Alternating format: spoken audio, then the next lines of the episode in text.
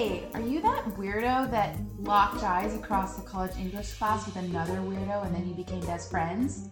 Well, this is the podcast for you. Welcome to Happy Hour Gets Weird. Found out some very interesting information I wanted to share with you, just really quick. Okay. Okay, What? so did you know that? Well, I'm uh, so scared. no, it, it's kind of cool. It's cool. Okay. Um, so I, it's like the season of cozy sweaters, right? Mm-hmm. So I'm wearing a cozy sweater today, and I tucked it in because I'm a Mhm. short person. So like I feel like tucking things in kind of like elongates my legs, Mm-hmm. but it also highlights my fighting pooch. Okay. So the other night, my husband and I were out and we had a big dinner, and he was like, I've added to my fighting pooch. And Okay. I was like, what in the actual fuck is a fighting pooch? And Yeah, I've never heard about? that before. Well, he heard on good authority that mountain lions during mating season grow a fighting pooch in front of their internal organs because when they fight, that fighting pooch, hence the name fighting pooch, protects their internal organs. I thought you were gonna say in front of their dick, so that other mountain lions can't kick him in the dick. I, I, uh, where is the mountain lion's dick I- actually? I don't know. We're gonna have to Google that part. Anyways, so I didn't know it, but this whole time I have grown myself a fighting pooch.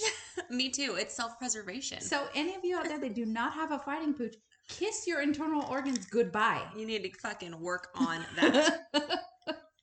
but anyways, I just thought that was kind of a funny little fact about mountain lions and pooches, and I that is really. I funny. love both of those things. Hi everybody. and hello, fighting Food. hello, hello. Welcome to hello, Happy Hour Gets. Weird. Welcome to our podcast where we talk about weird stuff and have cocktails. Yeah, whoop whoop. And this week we're doing something a little bit different, but both, I mean, different from what we've done so far, but um, near and dear to both of our hearts. I, well, we Yes. shall see by the end of this episode. um, Tiffany and I, just to take a little moment, usually we're kind of like, what, talking heads on this podcast. We don't really Do you hear my ice? t- oh, let's go to the. Anyways, okay, I'm and I digress. So Tiffany and I met. What would you say? Ten years ago. Probably No, longer, more than that. Like twelve. We were in this English class, and I was mediocre at best. I was just faking it till I made it, really. And we met in this class, and we instantly kind of bonded over the cast of characters in the class with us. This um, one group project classmate we had, he talked in such a low voice. By the end of his speech or whatever, we were practically In his lap. we, were basically practically sitting in his lap. making out with his face, like we could not hear. He was the quietest. Obviously, oh gosh. I don't have that problem. He was the most quiet person. Oh my, what is that? Meebs on the Muppets or whatever his name is? Freaking Meebs or Meep, Meeps or whatever. Meeps. Meeps. It was awful. And then we I had guess, another classmate who had, I don't know, ingrown toenail issues. I don't know, but she had like an entire body size bandage wrapped around just her big toe. But then chose to wear open toed shoes that day. Like every day for like a week. Maybe with it this had to breathe or something. Bandage. we were just like, what are you doing? Anyways, so we just bonded over that. And I remember the first time um, Tiffany said something to me. I was wearing one of those like slouchy knitted beanie hats. And me being like antisocial butthole that I am, you were like, oh my God, I really like your hair. And I was like, you can see it under my hat. and she probably thought like, oh, what a bitch. I thought that you remember. I thought the first time we talked was when I asked for gum when I was really that hungover, and another then time that gave you back like a crumpled pack of gum because I was Yeah. so hungover I couldn't pull a piece it out. was like one of the gums that were stuck in the side and you like tried to pull it out and ended up like just mangling the whole thing and then handed this gum back it looked like a freaking grizzly bear opened it and i was like okay i nice to meet cool. you. um so we um kind of bonded over that class and we've been friends ever since So this week anyways in the in that long story longer long story longer, let me take the longest way to get to the short point that I need to make. We chose our two, would you say, favorite authors? Yes, two of our favorites. And we're going to do the life and times of each of our favorite authors. Who did you choose? I chose Ernest Hemingway. And I chose Edgar Allan Poe. I will say Hemingway's probably I don't know if he's my favorite, but he's like top 10. Okay, Poe, I think would have to be probably my top five. But you you know like how they say don't uh, meet your heroes? Yeah, you definitely would want to meet Poe. Yeah. And Yeah. It's a, you know, you learn about the real people that they actually were, which is yeah, and then it never comes- quite as cool as you think that it's going to be. But then it also comes to like separate the artist from the art. Yes. You know what I mean? Like, Yeah. is should we be doing that or should Yeah. we be not doing that? I don't know. That's Yeah. like a whole other episode. But anyways, we today Poe and Hemingway were both raging alcoholics, so like the drinks were kind of open. Yeah. But um, I had read that Poe liked to enjoy a festive cocktail, and it just happens to be the festive time of year. So we thought we would make eggnog mudslides. Yep. And actually, I'm not the biggest eggnog fan, but it's pretty good. I like it a lot with the Kahlua. Oh, I'm working on my second. It's it's delicious. It is quite delicious and it's dude esque. Also, we're back after taking a week off and we're both a year older. Oh yeah, Do you feel older? I do. I feel old in my bones. I I do. I feel it deep in my soul. I it's 33 going on 74.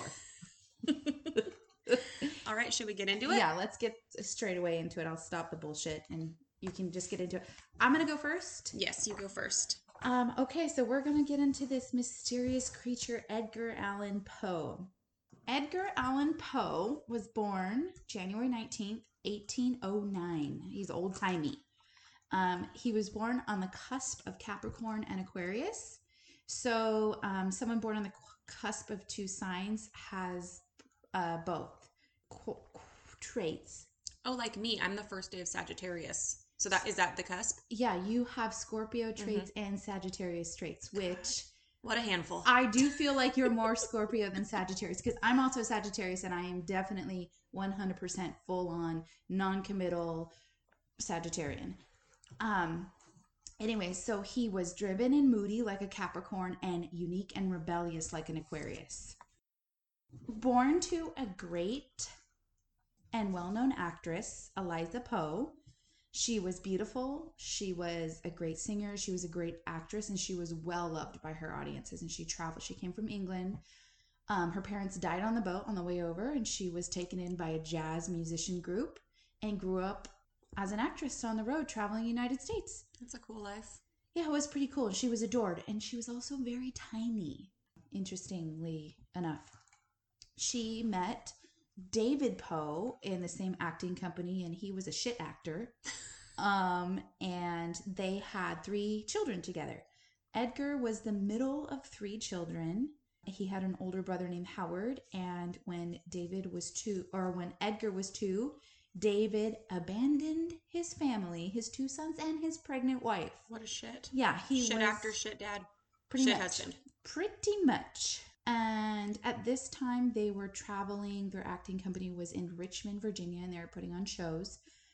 Eliza gave birth to Edgar's little sister, Rosalie. And um, a year later, she became ill and died of consumption, which is old timey speak for tuberculosis. And spoiler alert, every fucking buddy had tuberculosis in this story. So in Richmond, a group of wealthy women took Eliza in as a charitable case before she died and nursed her on her deathbed. And then when she died, two of those women took in two of the children. That's sweet. Yeah, one being Edgar, who was three at the time. He was taken in by John and Fanny Allan, in, who lived in Richmond, Virginia. And Rosalie, who was one, was taken in by a family called Mackenzie, who was also in Richmond. So um, Edgar was very lucky to grow up kind of in the same neighborhood as his sister Rosalie. Howard, the older brother, was sent back to live with his parent, his father's parents in I want to say Boston or Baltimore. Um, anyways, but it's not about Howard, so it doesn't really matter where he lived. Poe grew up in a wealthy family. John was a successful tobacco uh, merchant. He was nas- he was national and internationally selling although somewhat spoiled, Poe was mostly treated as a ward of John, like a business ward, rather than a son. He was actually never formally adopted. He was always just a foster son. Um, at one point, he did call John Allan father and he called Fanny Ma, but they never formally adopted him. And I think that was always, um, Poe had a chip on his shoulder from that, Yeah, in my opinion. I can see Um, that. So Fanny loved him dearly, loved him like a son, but she was very sickly and most of the time was too sick and preoccupied with her own health issues to like properly care for Edgar and give him attention that he desperately wanted from a mother figure. When he was six, Po- um, John Allan moved the entire family to England for five years. As a matter of fact, Edgar Allan Poe is um, Poe is the name of his father, and Allan he took on the name of the couple who brought him in. Oh, So that's where Allan comes from. oh, that's Yeah, sweet. Yeah. Even though they didn't adopt him actually and John Allan was kind of a dick. But um yeah, he always was like um I'll bet they're kicking themselves now. I mean, he was always like um, just desperate for any kind of like father figure or mother figure in his life, really a mother figure. So they moved to England for five years, and then the tobacco industry kind of like tanked, so they moved back to Richmond. And back in Richmond, Poe attended a private boy academy, which was kind of the norm for elementary school um, in the 1800s, where he excelled at literally everything. Everything he did, he did well. Poe was great at everything. He was great at sports. He was particularly great at swimming, running, shooting. He loved schoolwork. He was just really, you would think a Gothic, one of America's first Gothic writers wasn't, I don't know, a, a stere- Athletic? athletic, a Yeah. stereotype, I guess, but he was very athletic and he was very good. I definitely wouldn't have thought that from the like the He collar was- pictures that you saw.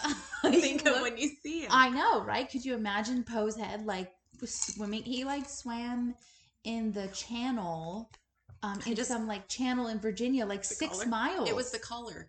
It was It held was him up. He It was like had a floaty. Apparently, he had a very giant forehead, and I think it just he floated mostly. um, but it turns out his favorite poet, Byron. You, Mhm. you probably know Byron. Um, he did the same thing. He did a swimming competition, so Poe was it was kind of like a tribute to him. Anyways, he was good at everything. He was especially good at languages, in particular Latin. He learned French, he learned Latin, he was top of his class, he was great. And at the age of 14, while attending that school, Edgar met one of his schoolmates' mothers, and her name was Jane Stannard, and he quickly was became infatuated with her, not in a weird way, but like as a mother figure. Because Fanny was preoccupied with guess what? Tuberculosis. Mm-hmm. Um, he at one point kind of latched on to Rosalie's adopted mom, who they did officially adopt his younger sister, Byrne, you know. Um, so he kind of ad- latched onto her a little bit. It didn't really work out, but when he met Jane, he really they had a connection. His mom having died so young, and then Fanny, his foster mom, I just said all that. Um, Was Fanny a popular name? yes, it was a very popular. There's like five women in this story named Fanny. Yeah, I had a person named Fanny in mind too. Yeah.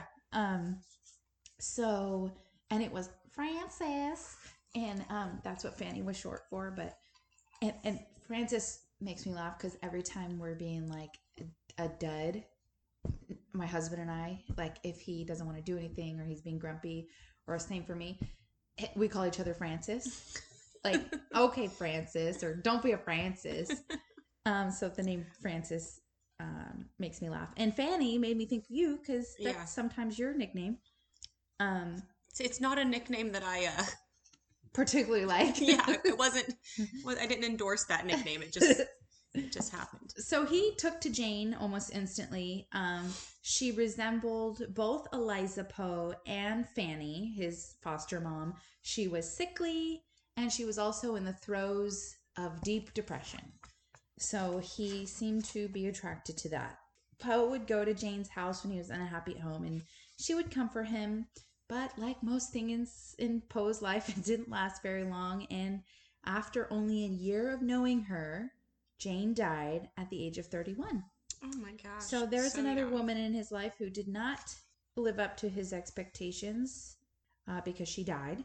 But it was said that Poe visited her grave often. After the death of Jane, Poe became distant and depressed, and he just wasn't. I don't know if it was puberty. He was 15, so I don't know if he was just like, God, everybody fucking dies that I love, you know? I don't know if what it was. It didn't really say. I mean, a lot of people probably were Oh dying. my Lanta. What? I did not cite my source. Oh, cite your source now. Oh my goodness. Okay, so where I got all this information from is a book that I read, and if you love a real snoozer, I recommend it. It was like the no offense to this author, If you suffer from insomnia. insomnia, Please read this book. if you suffer Um, from being too fun, You will 100% sure fall asleep every time you try to read it. Um, but it was it's called Edgar A. Poe, a biography, mournful and never-ending remembrance. It seemed never-ending, really, and mournful. I felt mournful. um, and it's a um, by Pulitzer Prize. Oh, I feel like a real asshole. Winning author oh Um, dang, Kenneth Silverman. Actually, it was a good book. It was just so much information, and it was so no, I know, I Dry. know, I know It was just so exactly. dry, it's because it's know? just informational because they can't. It has to be. And I wanted something a little bit juicier. Like, I'm lazy in the way that I don't want to have to interpret the juiciness of a story. Like, I just want to be told plain and clear, Mm-hmm. um, plain and simple, the juiciness, but you have to like interpret the juiciness in this. Anyways, so yeah, Jane died and he was he was upset. Um after he became like kind of depressed and and uh, probably your average 15 year old butt nugget um john allan his foster parent or foster dad mistook that as ingratefulness um and this is when they they started to butt heads big time and it never really stopped until john allan died it was bad it got really bad so Poe attended the after primary school. Poe attended the University of Virginia in its very first year. Oh wow. It was chaotic and unorganized, and it was kind of crazy. So John Allan sent him to the University of Virginia with, I would say, the book said um, a certain number, but um, I'm just gonna say like maybe half of what he needed to cover his tuition and books and living expenses. I mean, I'm like, okay, so we didn't give you enough money for college, like, boo-hoo. But he also spent six dollars of that on a servant. Okay. so, um, is it hard for me to feel bad for him? Yes, it is. Why did he buy a servant in college? I don't know. Um, but he did get so poor at one point he had to start burning his furniture for warmth. What? I, why didn't his servant burn his furniture for warmth? What do you even know. use a servant for in college? He burned the servant for warmth. so I don't know. Anyways, he um, complained that John Allan didn't give him enough money and that he was stressed out, and you know people were making fun of him because he was so poor. So, anyways, Poe, and this isn't really known if he resorted to gambling to pay for his debts or he fell into gambling and then accrued major debts. Um, but he unfortunately started gambling, accrued a ton of debt, and then came back to Richmond a year after he started university. But you think, oh man, only a year. But that was about the average time that someone went to university in that in the 1800s. It was a year. Mm-hmm. So that wasn't outside of the ordinary. He wanted to stay, but he just didn't have any money. And he was just accruing more debts. Um, so Poe came back to Richmond with debt collectors hot on his trail. Edgar, um, actually, while he was away, he was secretly engaged to his neighbor, and her name was, oh, what what was her name? Um, Sarah Elmira. Um, and he came back home from from university and they go to this party at the neighbor's house which he thinks is like just a total you know, get together. Turns out it's an engagement party for his childhood sweetheart. She's engaged to another. And he is like, his whole world is wrecked. Like it is wrecked, turned upside down. One thing about Poe, he is very dramatic and he was very sensitive when it came to like matters of the heart. I could see that. Um, I believe it. so he just really leaned into his misery at this point and became more like despondent. And John and John Allan his foster father and Edgar his feud really came to a head and John threw him out of the house. But not before Edgar could could declare that he was leaving. So it was like you're fired. You can't fire me because I quit kind of a thing. Mm-hmm. um he moved out of the house. He lived on the streets for a while and he wrote and he published a couple things. He wrote to john begging for money said he was starving and john pretty much was like nah. Um and he moved and edgar moved to boston. So in 1827 at the age of 18 edgar published his first writings and it was a 40 page book called tamerlane and other poems. Then he joined the army and no one really knows why he joined the army. I think it was because he didn't have another way to make money. Yeah. And he was like homeless. yeah so he had no choice but to join the army um, he enlisted for a standard five years but he also lied about his age he said he was 22 when he was 18 and he also enlisted under the name edgar perry Why would he lie about his age? I don't know. He was old enough. i don't know i don't know That's bizarre. it was bizarre um and also use a fake name. strange i don't i really can't i can't understand it so he did well in the army. He did really well in the army actually. He rose ranks quickly um and he grew to the high excuse me while i readjust myself. Um he he rose to the highest rank he could get without any um any more training. But um as you will come to see about Poe, he doesn't really have a good follow through. And about two years in, he was tired, tired of the army and tired of following orders.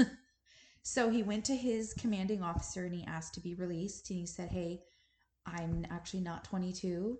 I am 20. Um, I enlisted when I was 18. I use this fake name. This is who I really am. I, you know, I really want to get out. And his commanding officer knew that there was strain between Edgar Allan's foster dad and um, he said, Fine, I will release you, um, but I want you to reconcile with your foster dad. So Edgar's like, So they were pretty loosey goosey with the enlistment rules back then. Well, here's the thing about Poe he was strange. He was a hard worker, but he was non committal. Mm-hmm. Um, he was driven, but he didn't have any follow through. Um, he was more of like a big picture thinker, like uh, always looking ahead. Um, and he made a lot of enemies, but a lot of people seemed to take a liking to him. Like very um important people took a liking to him, like this commanding officer for whatever reason, he liked Poe. Um, so he was like, "Sure, I'll do it for you, but you need to do something for me, and I family's important to me, and I think you should reconcile." So um, he tried, and John Allan said, "Okay, I'll I'll give you my permission to leave the army." Because at first he was like, "No, everybody else has to do five years. What's so special about you? Nothing. You need to finish your term. You need to keep the commitment." But then Edgar, you know, they wrote back and forth, and um, he said, "Fine, I I will give you my blessing, and we can reconcile if you apply to West Point." And I was like, "Fine, whatever it takes to get out of here." So, um, he was um just before he was allowed to leave, he got correspondence that Fanny, his foster mom, was ill, very ill, and he was given a allowance to leave.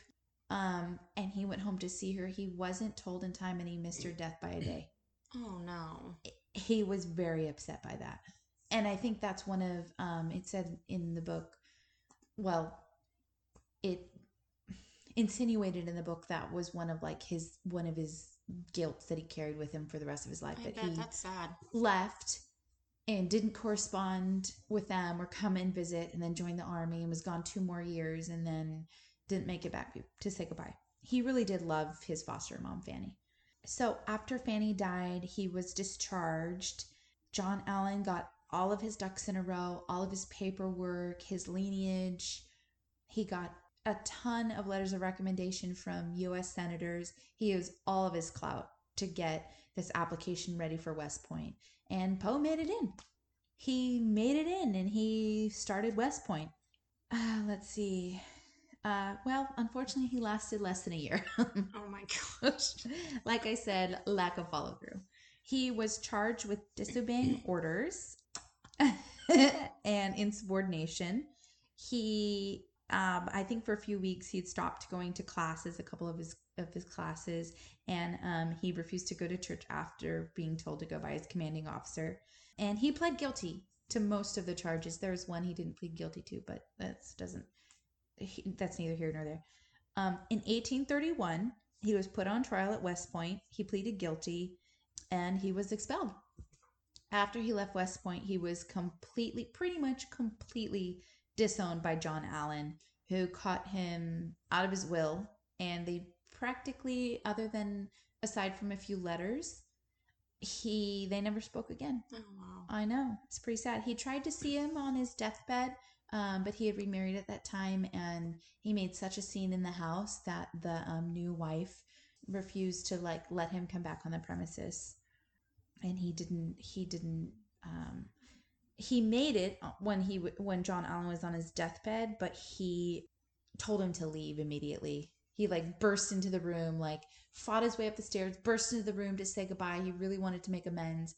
I don't know if he wanted to make amends because he loved John Allan or because he wanted money from John Allan. I don't know. Um, but he caused a big stink and wasn't allowed there again. And he actually blamed the whole thing on John Allan for kind of forcing him to go to West Point. Um, so after West Point, Edgar Allan Poe moved to New York, and it's a time period after that where it's like virtually unknown what he did. Um, nobody knows what he did or how he survived. All that's known is he did get sick and he was bedridden. And the only reason they know that because they found a letter from Edgar Allan to John Allan that he was sick and he was like bleeding out of his ears and he was delirious and he needed some money because he was poor and starving and sick. John Allan never replied. Um, and then, you know, I think John Allan had groomed Edgar Allan Poe to be a businessman. And when Edgar wanted to follow his dream of becoming a writer and a poet, it kind of really pissed him off. And I think he never kind of forgave Edgar for that. So in 1831, after recovering from his sickness in New York, Edgar made his way to Baltimore, where his biological dad's family was originally from. And the next three years are kind of also a mystery. He has periods of where nobody really knows what he was doing. But he lived with his father's sister, Maria Clemm, and he called her Muddy. And her two children, she had a son and a daughter, and the daughter was, uh, her name was Virginia Clemm. So in Baltimore, he was poor. They were all kind of poor. And um, he was writing and he did write stuff and have stuff published, but it was in the day where publishers were publishing, but they weren't paying for it.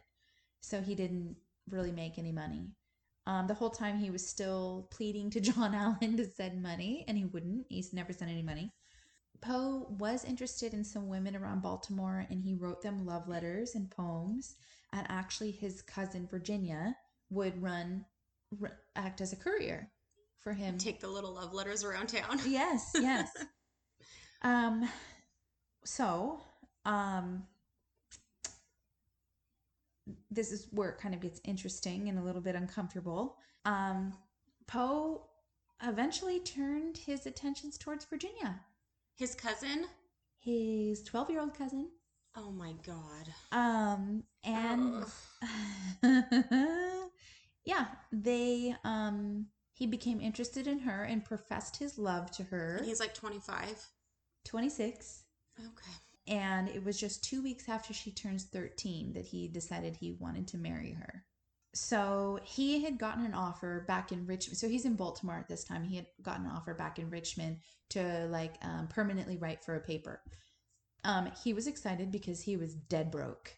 And he, and this is around the time that magazines started to become very popular. So he was very much interested. So he went to Virginia and met with White, the owner of the magazine or the editor of the magazine, one of the other, I don't know. He was offered the job, but then Muddy, who was his aunt, his brother's Mhm. sister, sent him a letter and said, "We are poor. We're starving. We can't take care of each other." And our other cousin, like Nelson Poe, has offered to take us in. Um, and Poe lost his fucking mind. He was like, no, no. He was so worried at the idea of Virginia moving away because he felt like he would lose her forever because nobody kind of approved of the marriage. Oh, weird. Nope, they weren't on board. Okay. yeah, he actually begged and pleaded in this letter. This is what he wrote to her in this letter. I'm going to read from the book. He wrote, My love, my own sweetest sissy, my darling little wifey, think well before you break the heart of your cousin Eddie. The fuck. Yeah. Okay. Yeah. All right. So gross, right? hmm Um, so Poe was given the job. He worked at the paper, and then he got this letter, and he like poof vanished. He ran back to Virginia so quick because he was worried that once they left with this other cousin, that they they would try to keep them separate and this and that. So um, he ran back to Richmond, and I'm going to read out of the book what happened. They joined as blood relatives, Virginia being the daughter of his father's sister. First cousin marriages were not unusual at the time, but Virginia's age was. Opinion about the appropriate marrying age for women differed, and women in the South married younger than those in other sections.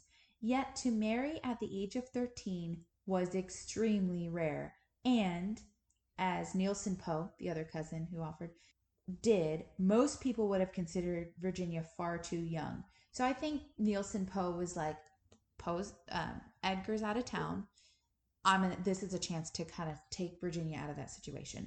For Poe, however, her age consisted constituted part of her appeal. Even earlier, he had flirted with his 14 year old cousin Elizabeth. And his manner of addressing and referring to Virginia, and usually as sissy or sis or my darling little wife, itself suggests a preference for a childlike rather than a mature or even simply a young woman. Later events in his life make this preference more obvious, but it, in his present feelings of helplessness, Poe rather experienced himself also as a child.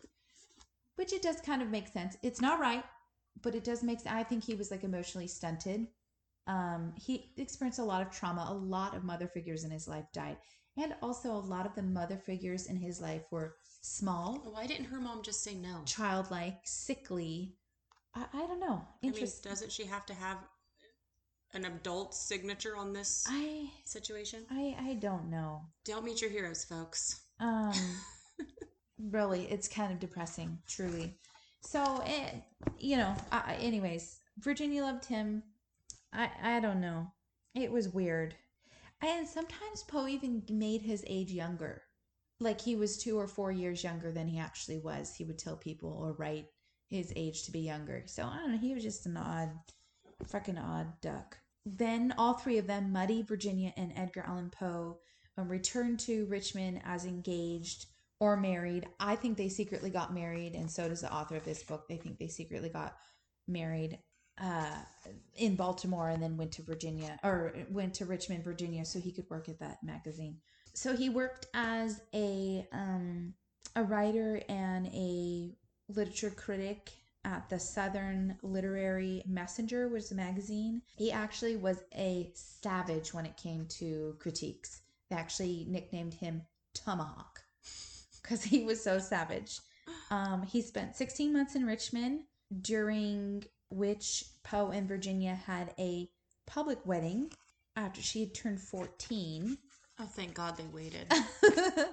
and he even listed her in some of the paperwork as being 21 which was not she was she was 14 but the person who did the marriage a lutheran pastor they told him he she was 15 and on the marriage bond virginia was listed as 21 poe again started to rack up enemies in richmond um, with his harsh critiques um, and also there was a lot of rumors swirling around about Allan, John Allan. John Allan had died at this point, and he was loved in Richmond. And the way that, you know, the rumors were that Poe was not a kind son and ingrateful and ungrateful or, or whatever. So he had to get the fuck out of there. So a long time goes by and he kind of disappears from everything. There's a couple years in and out, and he's still publishing his works, but not making any money. He's really gaining some fame, but not really a lot. Um, he didn't really become majorly famous till The Raven, and that was towards the end of his life. And still, he didn't really become famous. It wasn't like a Van Gogh situation where he was never able to sell anything while he was alive, but it wasn't like a Justin Bieber situation. Ernest he, Hemingway situation where he was making bank. Yes, he was shit, yeah. barely making it, Gotcha. but he had some notoriety. well could be worse. Yeah, so he pops up in Philly in 1840 and he started writing for Burton's Gentleman's Magazine where he actually accused Longfellow of plagiarism. Oh my god. The balls on this guy, I swear. So, um he left Burton, went to another magazine. Um, Burton accused him of drinking on the job and totally wrecking everything. Poe denied it. Um, he spent another six years in Philly, bouncing around from magazine to magazine. And then he came across Rufus Griswold, who would end up being one of Poe's biggest enemies. He really pissed Griswold off when he, he did a bad review of his poems, and their feud would last until after Poe was dead. So it's 1845. Him and Virginia are married. Virginia's, I think, 24 at this time. She is also sick with consumption Oh my god. um tuberculosis i told you everybody fucking dies of tuberculosis in this story um so she's like sickly they live in the you know out in the um they're just about to leave philly and they are going to move to new york but back in the day they had these salon parties where women would gather and they would invite like poets poets and artists to come read their works or show their works well poe was invited to salons and um he was seen as mysterious and eerie with his gothic poems and creepy stories. Everyone wanted to get to know him, but few actually got close. Um, a frequent host of these parties was a lady, a lady by the name of Anne Lynch. Um, she particularly liked Poe to come to parties because he was gentlemanly. He was a Southern gentleman. He was interesting, but not overbearing. He was quiet and unaffected. And he started flirting with a fellow poet. You might know her, Fanny Osgood I don't. or Frances Osgood. She was, Was she a grown up? well, Oh god. she was in age, but not in stature.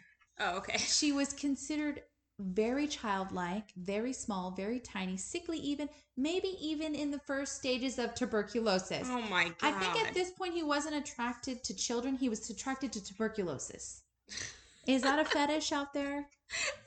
TB fetish. Oh my god. Okay, so they kind of had a fling, and then um, you know, because Virginia, his wife, was very sick and bedridden. They had a fling, and then in comes another poet uh, by the name of Elizabeth Ellet, and now.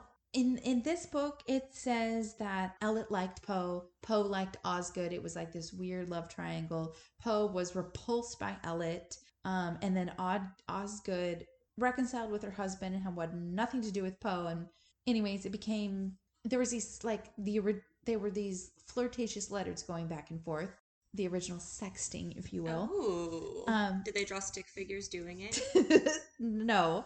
Um, so at one of these salon parties, Ellet became jealous of Osgood, so she told Poe to give Osgood her flirtatious letters back, and Poe told her to mind your own letters, quote unquote. And then Ellet lost her mind. Her brother got involved, threatened to kick Poe's ass and shoot him with a pistol if he didn't get the letters back. and Poe refused to give the letters back. And then Poe went to a friend and said, Hey, can I borrow your pistol? Because Ellet's brothers threatened to kill me because I won't give her the letters. And his friend was like, Poe, just give her the letters. And he refused to give her the letters. So then he said, Okay, well, just apologize and say that you were wrong in saying that there's letters if there's no letters. And Poe said, I'm not doing either one. They got in an argument, which led to a physical fight, which led to Poe getting his ass kicked because his friend was 10 years younger and he really, really kicked his ass. Um, I think Poe was drunk and on some kind of barbiturates at the time. He used to spike his drinks with barbiturates. Party. Yeah. A lot of the times he would not remember what had happened. And I'm just, there's a funny quote about their fight in here, and I'll read it and I'm wrapping it up. I'm wrapping it up. So his friend said, Poe rushed toward him menace, mes- menacingly. I threw out my fist to stop him, and the impetus rush, rather than any force of mine, made the extension of my arm a bow. He grasped me while falling backward over a lounge, and I on top of him. The scuffle lasted a few moments. English said that he hit Poe in the face unintentionally and badly cutting him with the heavy seal ring he wore on his pinky. The racket attracted someone in the neighboring room who separated them and led Poe away. Poe, in his own account, did not contradict English version of the preliminaries, but rather he said he remembered nothing that had happened except for having wearied and degraded myself to little purpose by fighting. His version of the outcome, however, was only his own. I gave English a flogging which he will remember to the day of his death, said the person who was bedridden after the fight. Oh my god. Um, Shitter. So Virginia's health deteriorated till she eventually died on January 30th, 1847. Poe was distraught, and after Virginia's death, um, as if he could sink any lower, he actually did. Oh my god. And um, he didn't survive another even two years after that. For Virginia's death brought him back to Richmond, where he ran into his teenage No. sweetheart, Sarah Elerna, or however you say it, Elira, and he discovered that her husband had also died. Um, so they rekindled their romance. Okay. So they're, but they're the same age. They're the same age. Okay. It uh she's a little bit younger. Who are we kidding? She was a little bit younger. But um so they plan to be married. And then on September 27th, 1849, he Poe left for New York from Virginia to go home, I think to wrap up some business. And then he just disappeared for a week. He totally disappeared off the face of the earth. Did, nobody knew where he was. Nobody heard from him. Nobody could find him. And then he was found delirious in a ditch in Baltimore in front of Ryan's Tavern.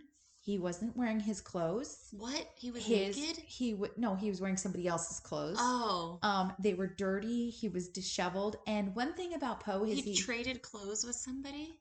Right. One thing about Poe is he might have been Poe, but he always was. That was a Poe joke. Poor, I meant. Sorry, Oh. but okay.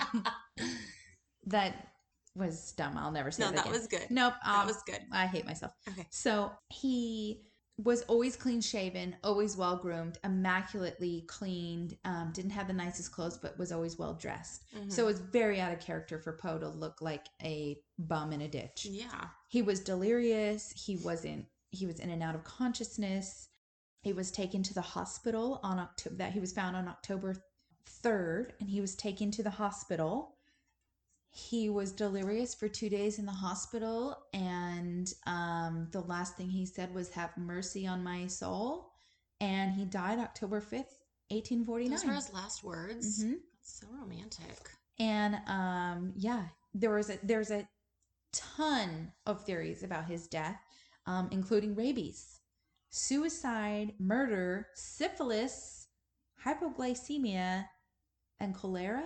I'm gonna go with rabies. I like that one. Um, I that was my initial thought. However, there is another theory that seems to have some kind of um, backing behind it. Back in the day, they used to do what's called cooping, and they would um, force somebody. Um, it, he was found outside of a voting poll Mm-hmm. um, where they voted, and there was just a recent election. And cooping is when they would kidnap somebody, members of a certain party would kidnap somebody, force feed them liquor or bribe them with liquor, and then they would send them to the voting poll over and over in different disguises. And they would re vote. So there the most is ridiculous thing I've ever heard, but that actually makes sense. there is a victim. Uh, there was a lot of victims of cooping in those days, and where he was found, and the time that he was found, and his alcohol abuse issues. It does seem like that might be a likely likely culprit. Nobody knows how he died. The death records have been What lost. Shitty way to die. So I'm gonna go with victim of cooping. I think that is a interesting way to die. Um, and then to add insult to injury, good old Rufus Griswold, His arch nemesis. his arch nemesis, wrote a scathing obituary about him, and then went on to declare that Poe wanted him to be his biographer. And he wrote a totally scathing biography about how he was a drunk and a womanizer and just a total deadbeat. And that to this day is kind of um known. That's how like people got their impression of Poe is on this false biography. But it actually backfired because Griswold thought it would like tarnish his reputation forever. But you know us, everybody loves a good train wreck, right? yeah. So it actually drew people to Poe and they were more interested than ever in him and his life. And they even seem to like his work more. You know, he's credited to be one of the first American Gothic authors and one of the first to kind of start the like true detective series with um I think it's called the Murders in the Rue Morgue or something. The Morgue Rue um, was kind of like a who done it and it was kind of the first of its kind. I remember he he's kind of what inspired me to become interested in true crime. I used to my great grandma used to watch me when I came home from school and I was I think 9 or 10 and she was like here's a book of of Edgar Allan Poe's work. Go ahead and read it. okay. Well, That's pretty cool, though. I mean, looking back on it, do I want my nine year old reading about a telltale heart where a guy murders an old man in his sleep and then buries his body under the floorboards and then gets paranoia when the police show up and confesses? It's art. No, I don't. but yeah, so that's a story of Poe. Um, re- Google his obituary. It's pretty hilarious. He basically says he has no friends. um, yeah, he just really burns him a good one. That's funny. Maybe we can post it if it's not that long. Yeah, I can post the Okay. beginning. Yeah, that's So, funny. anyways, that was Poe. I Good job. I said it was going to be short, but you know I'm a liar, so I know you're just a liar, liar. Pants. Your pants are on fire right they're now. burning right now as we Well, that speak. was a really good job. It's it. Thank you. It is hard to uh Wrap up someone entire life in like 20 minutes. yes, especially when they have a big life with a lot of stories. Um, but you did a really good job. Thank you. No, I'm excited for Hemingway. All right. Ernest Hemingway. Uh, I read a biography called Ernest Hemingway, a biography by Mary V. Dearborn.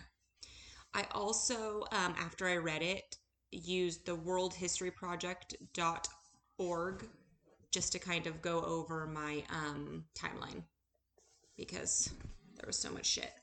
And this is a big book, and um, every, everybody that Hemingway knew uh, basically got their own mini biography in it, so it was a lot. So here we go.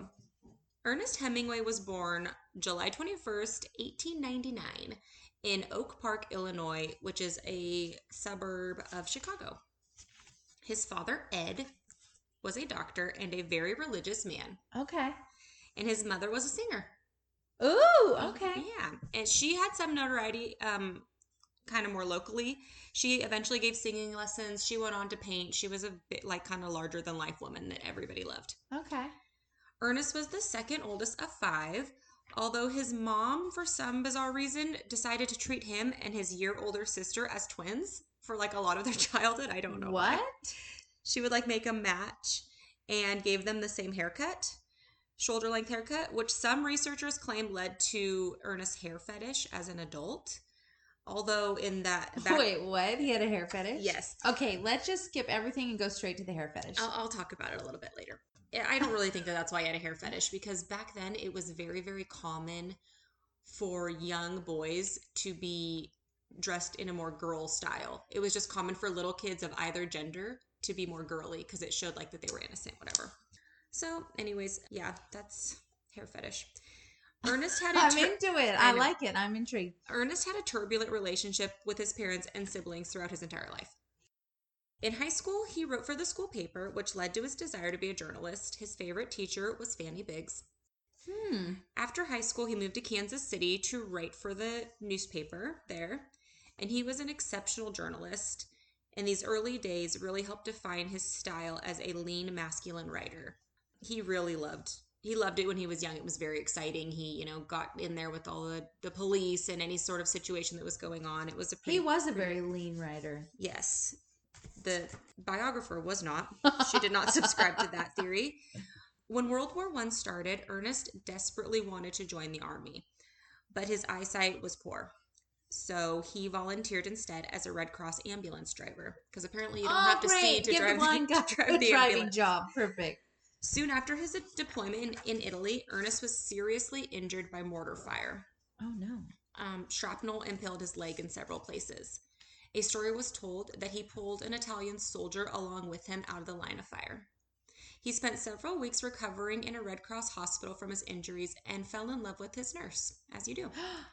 In the end, Oh. he left with Italian medals for his bravery, a broken heart, and a story that would last a lifetime. Back in the States, Ernest married his first wife, Hadley Richardson. So, not the nurse. He met somebody else. Okay. She was my favorite of his wives. Hadley. Yeah. I love that name. He, as with all of his wives, really loved her hair. Oh my god. And it was kind of funny when Please- they got married, it said that in the pictures her hair was still damp from her morning swim. And he was like, I'm into it. I'm into it. Okay, wait a minute. What kind of hair did she have? Did it say? I think that she had, oh, I remember actually, she- she had, when they first got together, she had really long, like reddish golden hair. Okay. Like auburn hair with like some like natural highlight to it. Okay. And then uh, later on she cut it. But he likes short hair. Was she like, that is it? You pissed me off for the last time I'm cutting my no, hair. No, she he likes short hair. Oh, okay. Together in 1923, they moved to Paris. Oh, they're so fancy. In Europe, the Hemingways made many similarly minded friends with expats, including Gertrude Stein, Sherwood Anderson, and Ezra Pound. Oh my goodness. Stein referred to them as the lost generation. He also fell in love with Spanish bullfighting and Spain as a whole. For many years, groups of friends would, would travel to Spain to go watch the bullfights for like a week long party where they were just drinking wine all day and watching bullfights and try, like doing the amateur bullfights where they would wrap the bull's horns with like a towel and then you'd like, you know, still almost die. These people that he met in Europe, I mean, it was such a cool crowd. Uh, they inspired some of his most famous works. I mean, and what it was full of creatives. yeah, they were They, all like it was authors. just a yeah. bunch of creatives. Yeah. And I think didn't he hang out with a couple famous painters, artists? Um, I don't remember everybody. There was seriously so many people that Okay. they said. And there was other people too that I didn't really recognize the names of that were also just like in the literary scene at the time. yeah. Europe Europe at this time was recovering from war, so it was extremely cheap to live in Paris. That's one of the reasons why there were so many expats living there Okay. because it was super cheap because of the war Okay. that had ended and also um, there was no prohibition there ever. So, you know, that helped. So, And it was during this time with these people in this place that the legend of Ernest Hemingway began to form. ooh, okay. In 1925, Hemingway made his American debut as a writer beyond journalism with a collection of short stories titled In Our Time. Shortly after this, Ernest became friends with F. Scott Fitzgerald, the Great Gatsby, Oh my goodness. who was already a rich and famous author by this time. Fitzgerald was one of those guys that just kind of like was hot he shit was right out of the gate. Justin Bieber. Yeah, he was a Justin Bieber. Ernest and Fitzgerald were close friends for many years. Fitzgerald even helped Ernest to get his first uh, real novel published. Their relationship is one of the many where Ernest is like the world's shittiest friend. He's quick to judgment, rare to forgive, and never to forget any slight against him. He is so fucking sensitive. Um, Fitzgerald did have a drinking problem that intensified over the years, especially as his wife Zelda's mental health declined. But you would think Ernest, like being the big drinker that he was, would like be kind of chill about it, but he wasn't. He was a dick. Ernest also had a pattern of screwing over friends over the years by writing hurtful and often dishonest stories that were clearly about these friends. Like everybody knew. And in 1926, with the help of his well-connected friends, especially, especially Fitzgerald, Ernest published "The Sun Also Rises." The Sun Also Rises. Readers and critics enjoyed Ernest's lean, masculine style of writing and his macho bravado, ushering in a new style of the American author. Before Ernest, a lot of American authors were kind of seen as more like effeminate, more Like you know. Whitman. yes, and yes, and then Longfellow. and they were they weren't macho no. but Hemingway was. He was a hard drinker. He loved bullfights. He loved sports. He was a tough guy, and a lot of people gave him shit. Like they're like, you're kind of playing it up. But I mean, I don't know. He was a pretty cool guy. He had a crazy life. He was just trying to compensate for that time he had shoulder length hair. probably, probably.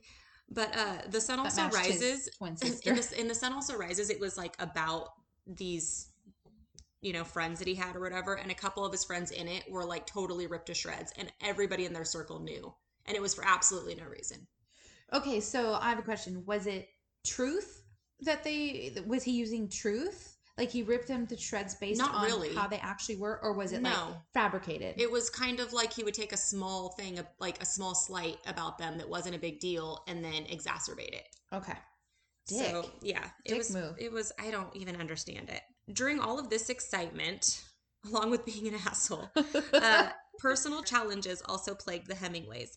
Ernest and a close friend, Pauline Pfeiffer, began an affair. In 1927, he and Hadley divorced. Ernest and Pauline were married soon after. In a last effort at chivalry, chivalry, Ernest had all proceeds from The Sun Also Rises awarded to Hadley and their son. So I mean, I guess that was nice because it was ended up being a lot of money from that book. Ernest continued to write and be successful, and in 1928, the new Hemingways moved to Key West.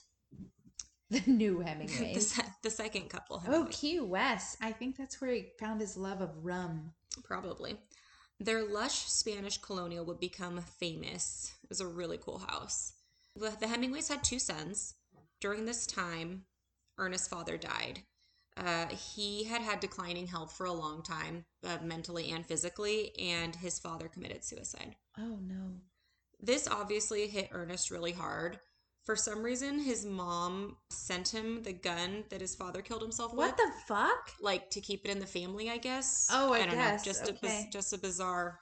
Okay. I don't know, Could kind you of bizarre. imagine? No. Oh, here's a vial of cancer. We're gonna send it know. to you It to was- keep it in the family. What a weird thing Yeah. to do. I don't know. In 1929, A Farewell to Arms was published. The pair continued to flourish. Pauline was from an extremely wealthy family that doted on the pair, especially her wealthy and single uncle Gus. So they were kind of lucky because he was just like had you know nobody spent his money on, and he would just be like, "Oh, I'll pay for it. I'll pay for it." I Ernest- Uncle Gus. It's no shit. Ernest also fell in love with deep sea fishing, held boxing matches at his home. He loved boxing. And he favored a local bar called Sloppy Joe's. You don't I like You're it, not but I, I I like the name for bar, Sloppy Joe's, and I also like Sloppy Joes. and Joe's. I also just like eating Sloppy Joe's. yes. During this time, Ernest and a bunch of his friends also went on uh, his first African safari, which he loved. He loved big game, big game hunting, and that was all funded by Uncle Gus. So way to go, Gus! Thank you, Gus. Thank you, Uncle Gus. Their life seemed pretty freaking fabulous. Yeah, it's kind of amazing, and I'm jealous, and also again feel like a lazy piece of shit. Yeah. So in 1937, As we sit on the couch and talk about other people living their lives. living, living their exciting lives. In 1937, Ernest went back to journalism and became a war correspondent during the Spanish War. oh, He also began an affair with Martha Gellhorn because you know his life seemed so awful. Um, yeah, he was clearly bored. he was clearly not getting enough attention. Uh, after a four-year affair, the two married in 1940, shortly after "For Whom the Bell Tolls" was published. They didn't have any children, and Martha was extremely ambitious, which was hard for Ernest to get used to because Pauline like totally doted on him, even literally over her their own children. Like she put Ernest before everything and just wanted to make him happy and like make sure he could write and all this shit. So uh, Ernest, you know, kind of was a crybaby about Martha caring about herself and her own shit. Martha was uh their their relationship was kind of strained because of that. And Martha also became disgusted by Ernest's war efforts after their journalism assignment ended. Ernest put together a ragtag team who joined him on his fishing boat called the Pilar and patrolled the Cuban coast looking for U boats, which are submarines. Uh, the vessel was loaded with grenades and machine guns in case his brigade, named Okay. the Friendless, encountered any foreign subs. Ernie had way too much time on his hands. Yeah. So they like put metal around the front of the boat to like reinforce it. They had tons and tons of weapons. Um and it seems like this is total bullshit, but it was actually overseen by the Office of Naval Intelligence and I guess Holy shit. I mean, I guess they just wanted all hands on deck at this point. Just anybody who can look for a foreign sub, just look.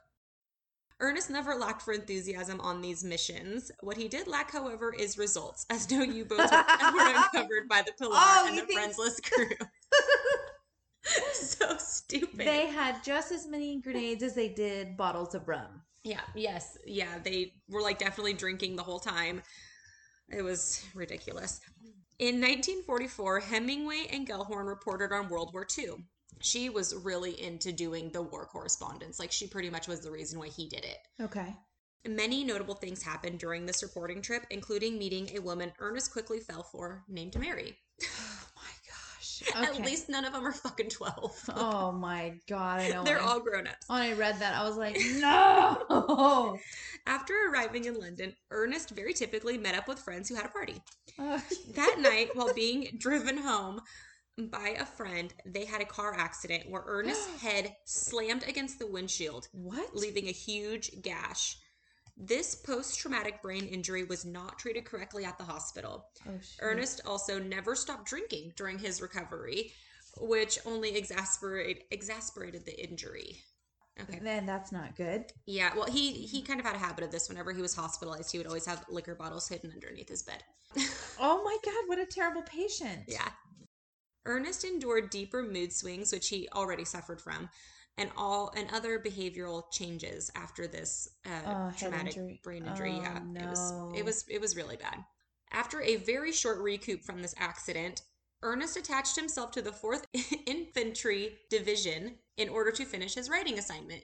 So he's like, "I'm gonna go." I have a soldier." traumatic brain injury. I'm an alcoholic. And now, well, he has to finish his writing assignment, and he's just going to join the infantry. Somebody, let me join this infantry. Give me a gun, and I'm your guy. Somehow, in all of this, he also managed to get a letter authorizing him to lead a group of resistance fighters. What? Who authorized that? I don't know, but everything in this story is so ridiculous.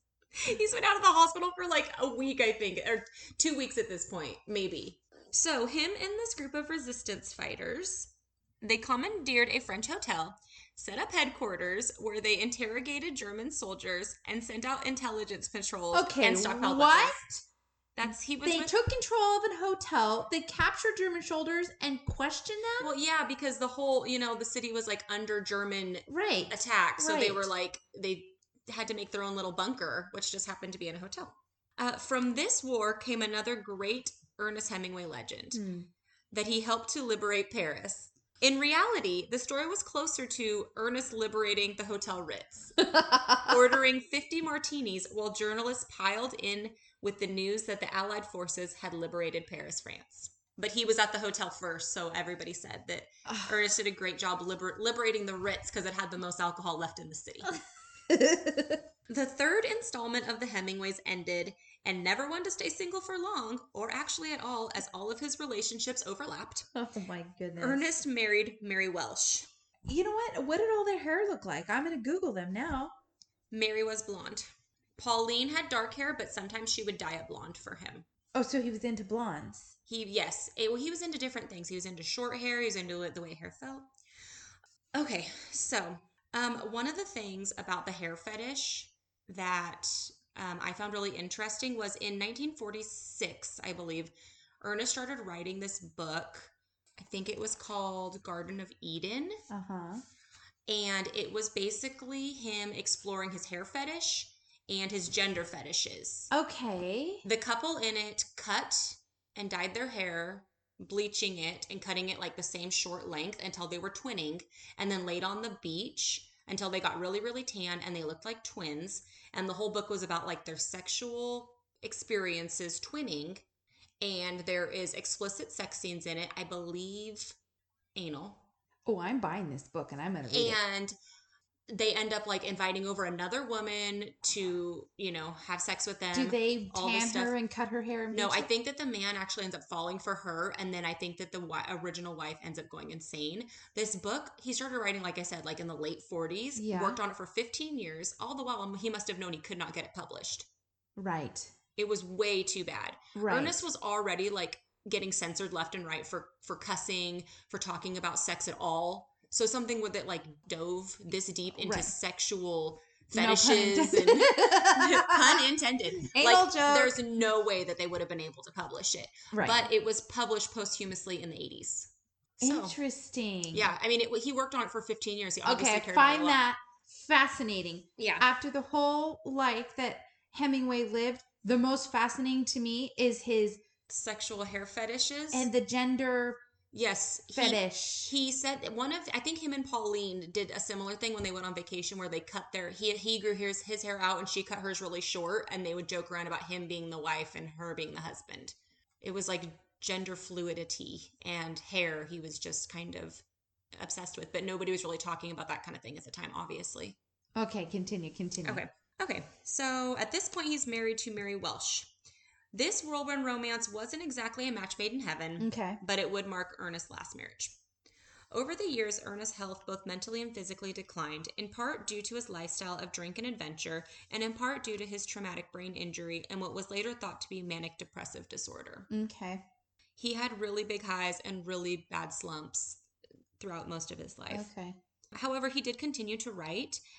He wrote Old Man in the Sea in 1952 I love that story. One of his greatest works, yeah. And in 1953, he won the Pulitzer Prize for Literature. In 1954, just to get one more incredulous story in, um, him and his wife went on a trip to Africa, and while they were there, their plane crashed.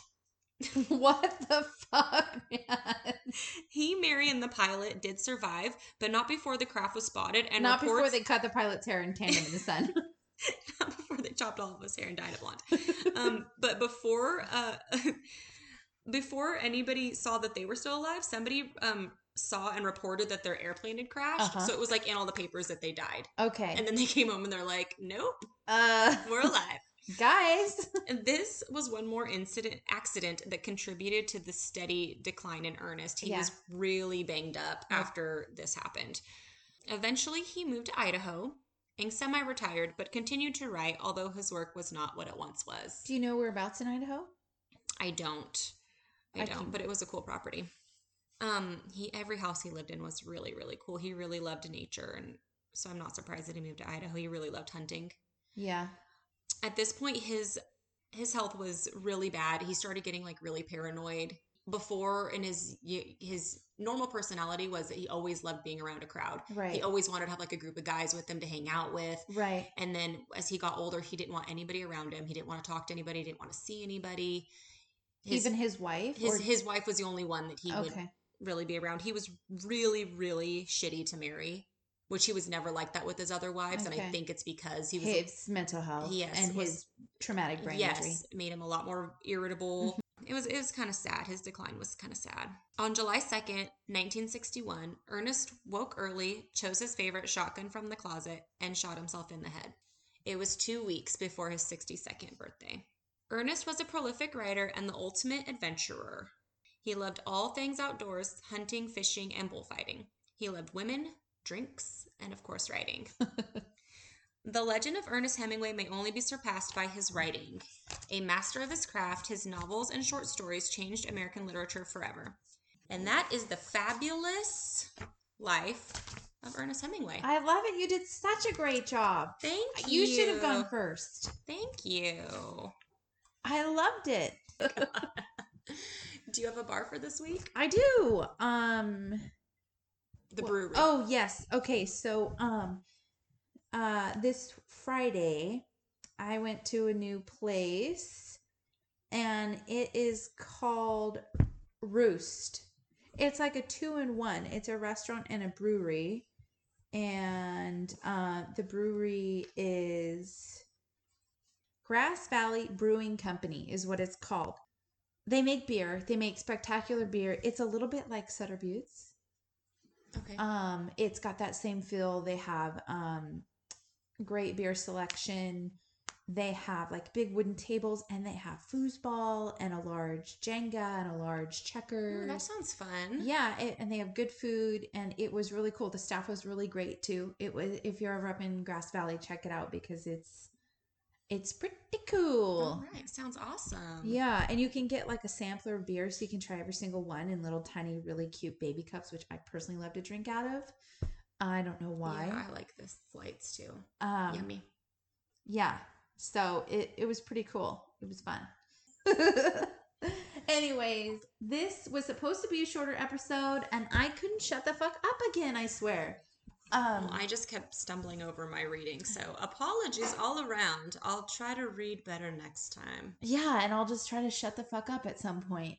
So, um, anyways, it's good to be back. It's good to be back. and I and I I'm thankful for being another year older Me too.